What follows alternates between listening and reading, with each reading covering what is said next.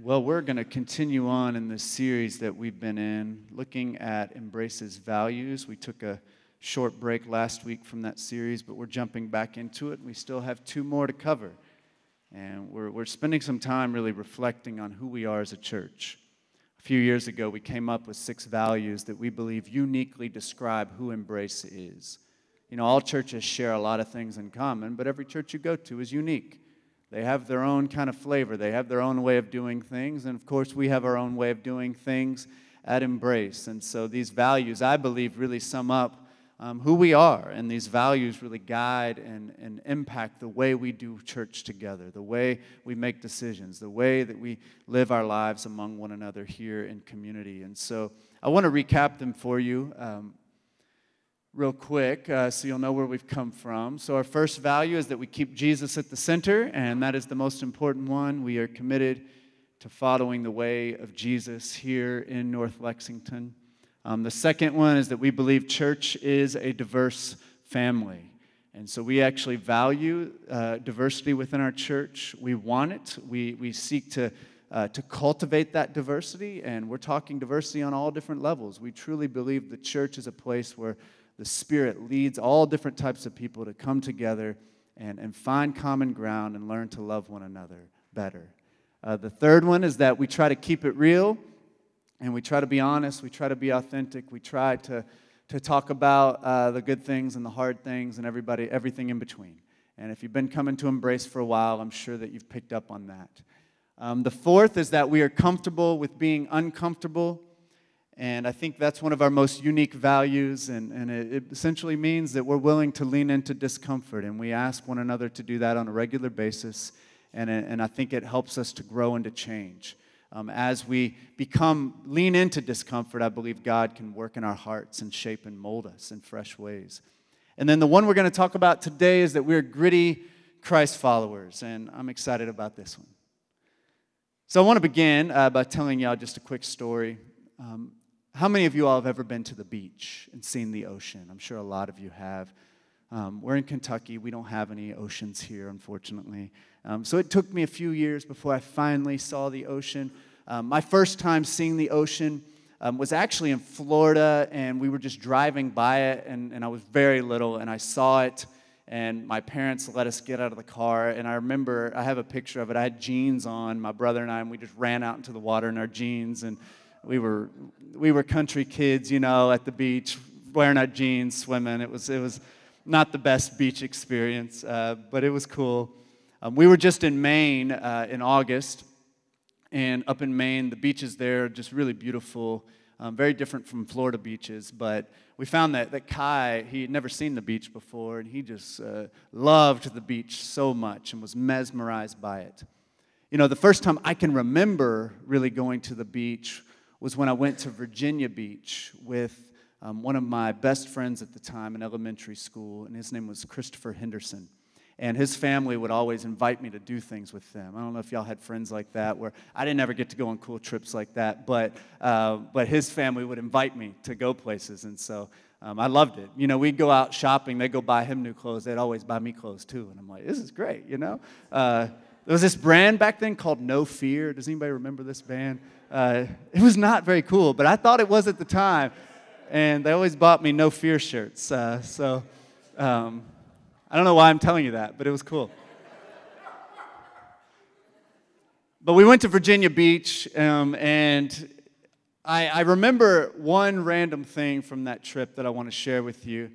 Um, I've shared this story in the past, but I really think it's great. So, um, the thing I remember is that I remember buying a hot dog uh, from a vendor on the beach. Now, you may wonder, like, you know, why do you remember buying a hot dog? That may sound weird to you. Well, I mean, I do like to eat, and so I remember trips based on food, okay? So that's one thing. But also, it was an interesting experience uh, eating that hot dog. Let me explain. So I bought my hot dog I went down, I sat down on the beach, I opened my mustard packet because I just like hot dog with mustard. That's all I want. No Dijon mustard, yellow mustard only. So I opened it up, I put a nice line, a straight line, no squigglies or anything, straight line of mustard right on my hot dog. And I sat down uh, to eat, uh, eat it on the beach. And I took a big bite and I started chewing, and then I noticed like uh, there was kind of uh, something different about it. It didn't taste like a, a normal hot dog I'd eaten. Well, actually, the taste was just fine, but I noticed that the texture was a little bit off. And as I bit into it, I noticed like a graininess, you know, in my teeth. And, and I, it was gritty and it just was not all that great, you know. And, and what I realized very quickly is that when you eat food on the beach, you almost always get sand on it, right? And I had sand in my hot dog and it was crunching between my teeth. It tasted like a hot dog, but it wasn't quite the normal hot dog experience. That gritty hot dog was a bit strange, but I still ate it. It was still worth eating. Now, what does this have to do with embrace? Well, I believe our church is kind of like that hot dog on the beach. We are a church here at Embrace, but sometimes things are a little bit different here at our church. Uh, there's an infamous story, I think, from Arlington Elementary. I, I, don't even know where I once heard it first, but a student, uh, a teacher was talking about church uh, with a student in their class, and the student told the teacher, they said, Hey, you should go to Embrace because they'll take anybody over there at that church. and I'm like, That is exactly what I want for our church, right? I, you can ask anybody who's been here a long time will tell you that the most random and strange things happen here on a very regular basis at our church. We are a hodgepodge of random people thrown together, and somehow it kind of just works. And I think it truly is beautiful. It's kind of funny, but I think we're similar to the gritty hot dog on the beach. It tastes good, it hits the spot, but isn't exactly what you're expecting. But that's life. Life is gritty, life is rough, and life is not always pretty, it's not always perfect, and it's not really ever what you really expect it to be. People are gritty, people are rough. We are not perfect, you know? And, and I think that describes a bit of who we are and ultimately what really everybody is in our lives. We are gritty people. Our fifth value is that we're gritty Christ followers. We aren't very smooth here at Embrace. We're gritty, we're rough sometimes, we're not always pretty, but we try our best to follow after Jesus. You know, to be gritty can also can mean to be rough, it can mean grainy, it can mean not perfect. But grit also has another meaning that I think is just as equally valuable here. A lady named Angela Duckworth wrote a book um, that my wife introduced me to called Grit Passion and Perseverance, the Science of Success. And her argument is that we need more grit in life, right? That we need this grit. And she defines grit like this perseverance and passion for long term goals. Grit is the ability to maintain passion and persevere through setbacks and challenges and detours in life while keeping your eye focused on the bigger picture, keeping your eye focused on the bigger values that you have, on the long term goals that you're working towards in your life. That perseverance and passion for long term goals. And my wife has used this book with some of the older students at Common Good when they're later in high school and even into college and young adulthood because we found that, that all of us in life, we experience setbacks. And if we don't have that grit cultivated in our life, it's hard to keep getting back up and pushing forward. I don't know if you, in your life, but when I've experienced failures or hit a roadblock, it's often easy to just give up. Just being human right now feels hard, right? Just to be a human who has love in their heart and has their eyes open and trying to live their life to the fullest is so hard. And we need that grit in our life, that ability to keep stepping forward even in the midst of hard times. So I want you to keep that definition in mind as I read this parable in Mark. And anybody who's been around me for any length of time has heard me talk about this parable. I, I recently shared some thoughts on it with the Common Good staff. Um, and so my wife, she's heard me talk about this parable more than anything else. And she's like, John, really? You're talking about the mustard seed again? Come on now. Um, but if you've been around me, you've heard me talk about it. But it's so important. And, and I believe it really, it has something for us in this world today. And so Um, I want to read it for you, and then I'm going to break down a couple of things. You may have heard this before, but it bears repeating. Um, and so let me read from Mark chapter 4, verses 30 through 32. What shall we say the kingdom of God is like? Or what parable shall we use to describe it? The kingdom of God is like a mustard seed, which is the smallest of all seeds on earth. Yet when planted, it grows and becomes the largest of all garden plants, with such big branches that the birds can perch in its shade. So, in these verses, Jesus is trying to tell us what the kingdom of God is like.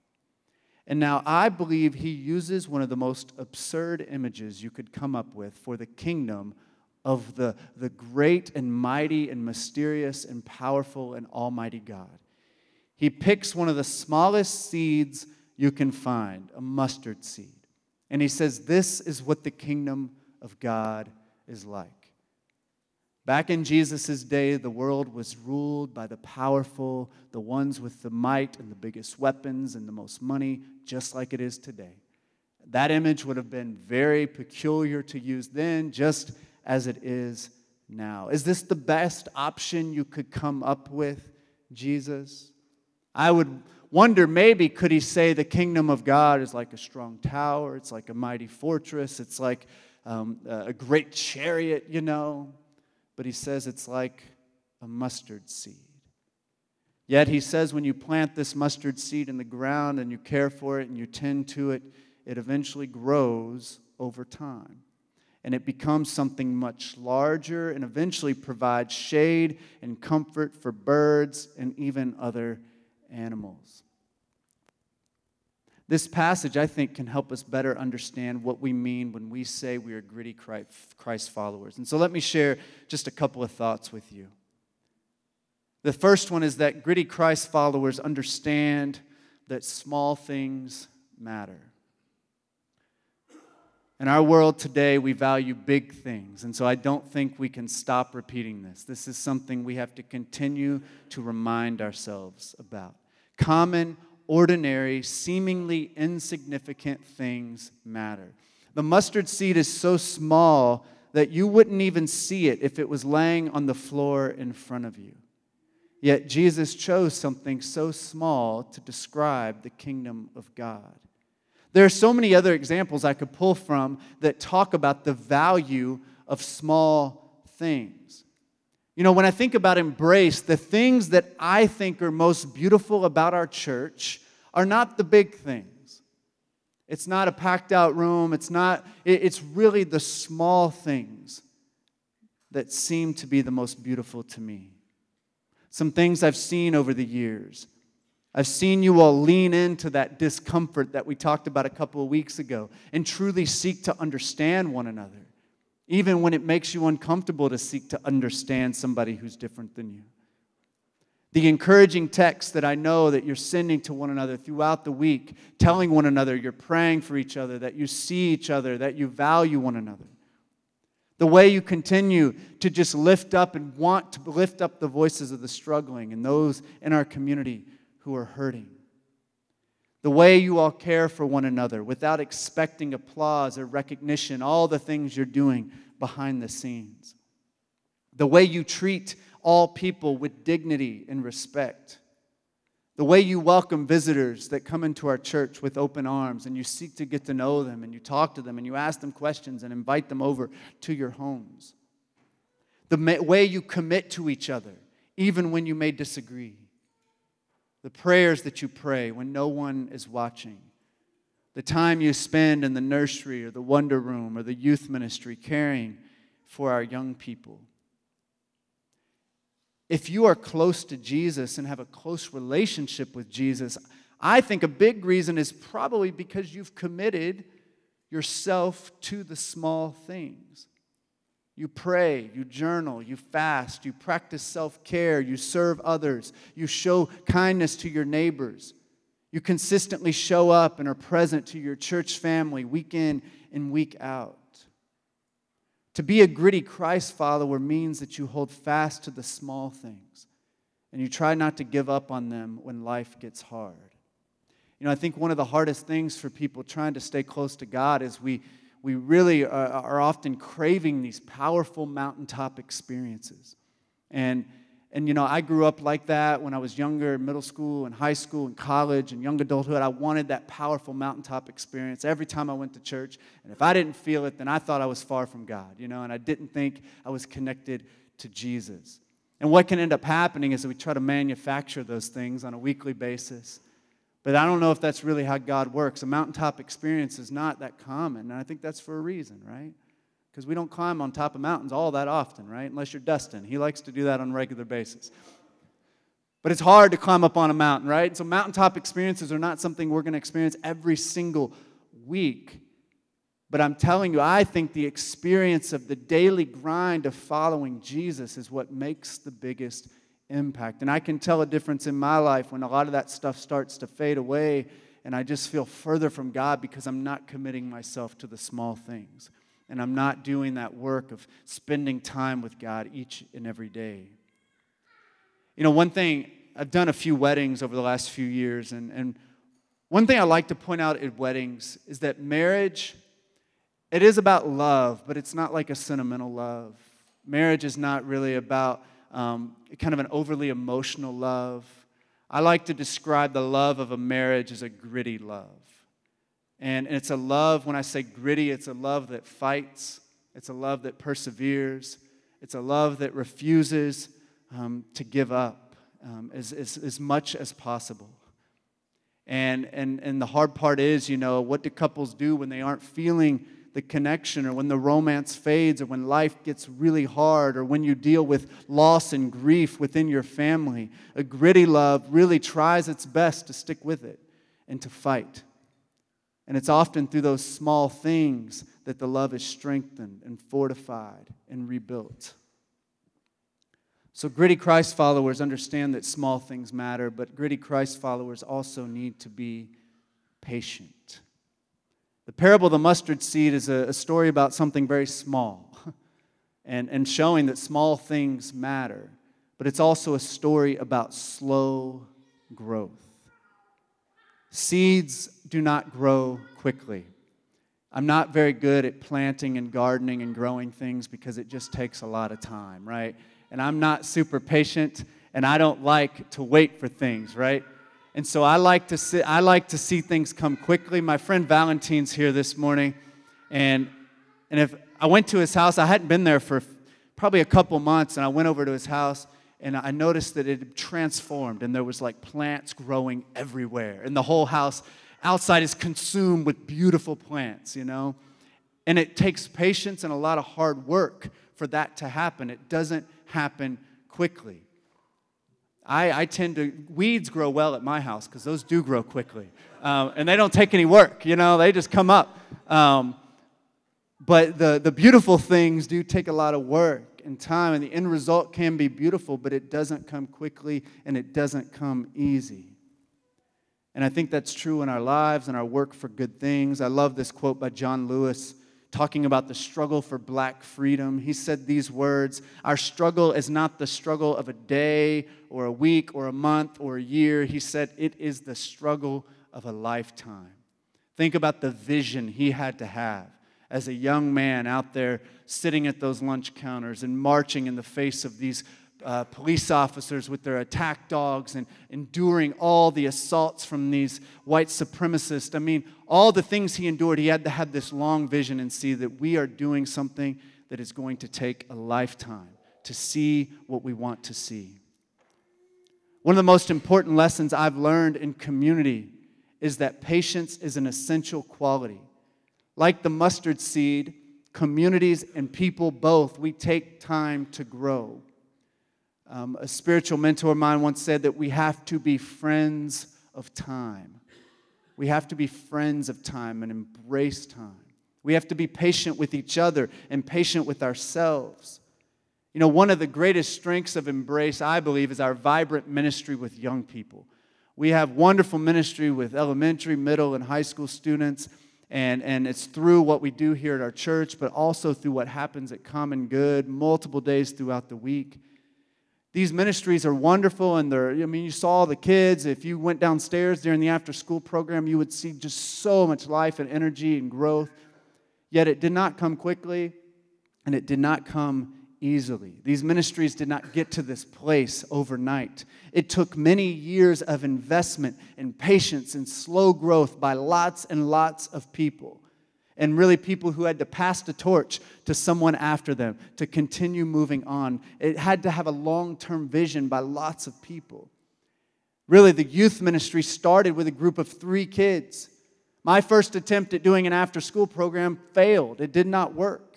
But over many years, it has grown into something that is blessing many, many lives. And it's because a lot of folks, our students included, had that grit to keep going, perseverance, and passion for long term goals. Rich Mullins, one of my favorite Christian artists, he died in the 90s. But he said something profound that, that has stuck with me, and it's really been a, a recurring kind of mantra in my life. But he said that we grow slowly and love takes time. We grow slowly and love takes time. And I believe that's the essence of the mustard seed. It starts out small, it takes lots of time and work, but the reward can be beautiful and it can be good and it can even be beyond whatever we could have imagined or comprehended. And that's what we mean when we say we're gritty Christ followers. We are small and rough and imperfect people who are trying our best with God's help to maintain our passion and perseverance while following the way of Jesus. We recognize that small things matter and that we have to be patient. I came across this beautiful translation of 1 Corinthians 13 in, in this new Bible my wife got me. It's a New Testament. Um, it's called the First Nations version of the New Testament. And I love the way that they put this. This 1 Corinthians 13 that's been quoted time and time and time and time again. You know, everybody, all the list, the love chapter in the Bible. It's so beautiful. Um, but I love the take they have on verses 7 and 8. And I want to read these as I close. Love keeps walking even when carrying a heavy load. Love keeps trusting, never loses hope, and stands firm in hard times. The road of love has no end. In the name of the Father, Son, and Holy Spirit. Amen.